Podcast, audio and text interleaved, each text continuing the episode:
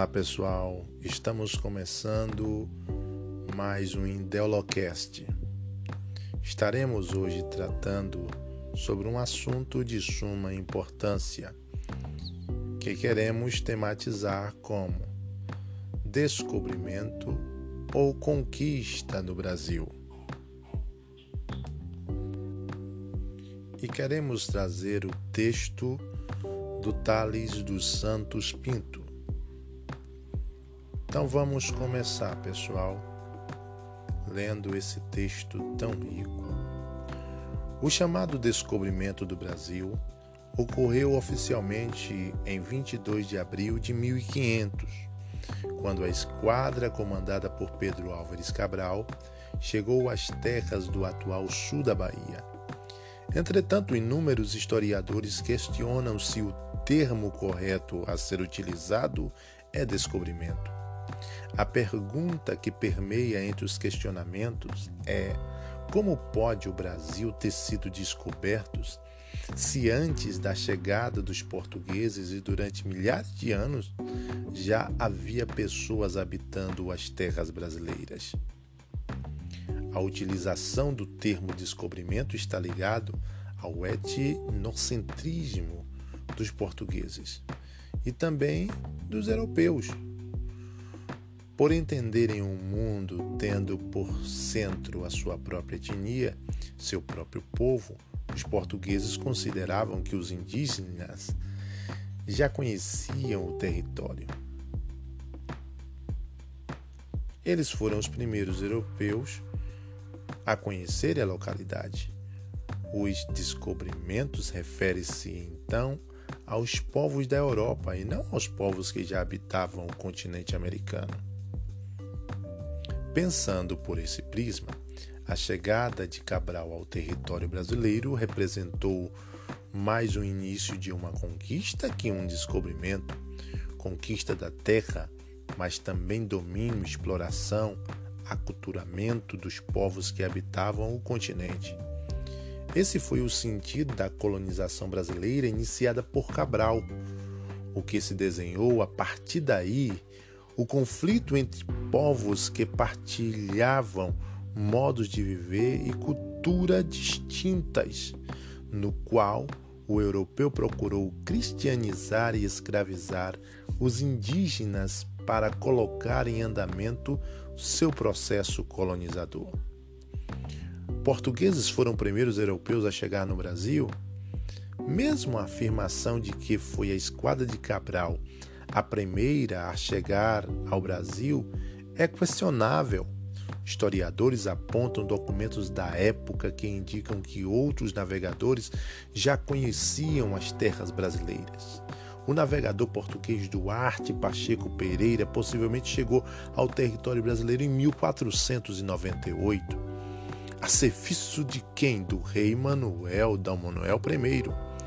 O italiano Américo Vespúcio, em finais de 1499, os espanhóis Vicente Yanez Pizon e Diego Lepe teriam navegado nas costas brasileiras antes de Cabral em 1500. A chegada de Cabral não teria ainda sido um acaso um desvio fortuito decorrente de problemas climáticos no Oceano Atlântico. Possivelmente o Vasco da Gama instruiu Cabral a desviar da, da costa americana para fugir das correntes marítimas contrárias no Golfo da Guiné. A passagem de Cabral pelo Brasil possivelmente serviu como uma ação para garantir a posse do território, garantindo aos portugueses através do que foi estipulado no Tratado de Tordesilha. Nesse tratado era estabelecida uma linha imaginária localizada a 370 léguas a oeste das ilhas de Cabo Verde, dividindo o mundo não europeu entre Portugal e Espanha. O primeiro ficaria com as terras localizadas a leste dessa linha imaginária. A viagem de Cabral inseriu-se então nas diversas expedições de conquista da costa africana e dos territórios asiáticos ricos em especiarias. A esquadra que saiu de Lisboa em 9 de março de 1500 era composta por três embarcações, dez naus e três caravelas, de cerca de 1.500 homens. O objetivo da missão de Cabral era utilizar as riquezas que levavam para realizar alianças e lucrativos negócios em Calicut, na Índia. Carta de caminha e o registro da chegada dos portugueses. Já em 22 de abril, pouco mais de um mês após a partida de Lisboa, os homens da esquadra de Cabral avistaram um monte no litoral brasileiro no qual deram o nome de Monte Pascoal, em decorrência do período da Páscoa, e desembarcaram no local que chamaram de Porto Seguro, no sul, no sul do atual estado da Bahia. Hoje a localidade se chama Santa Cruz Cabralha. Pedro Álvares e sua esquadra permaneceram no litoral brasileiro por pouco mais de uma semana. Aqui realizaram duas missas, reabasteceram as suas embarcações e fizeram o registro da nova terra ainda por conquistar. O documento mais famoso dessa chegada foi a carta escrita por Perovaz de Caminha, enviada ao rei português em 1 de maio de 1500, quando uma embarcação retornou a Portugal.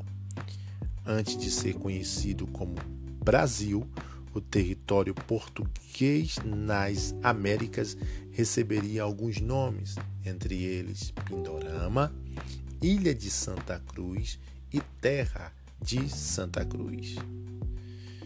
Então tá aí, pessoal, esse texto maravilhoso que nos leva a uma reflexão, a um pensamento, a tirar a nossa própria expectação, as nossas próprias dúvidas. Será que realmente o Brasil ele foi descoberto ou ele foi conquistado? Pelo texto aqui do Tales, nos mostra que foi mais uma conquista do que realmente uma descoberta. Tá aí, você pode procurar mais fontes, porque com certeza vai enriquecer melhor o seu conhecimento. Aqui nós temos várias histórias que vamos dar prosseguimentos à história do Brasil colonial para que tenhamos melhor esclarecimento sobre esse tema. Muito obrigado.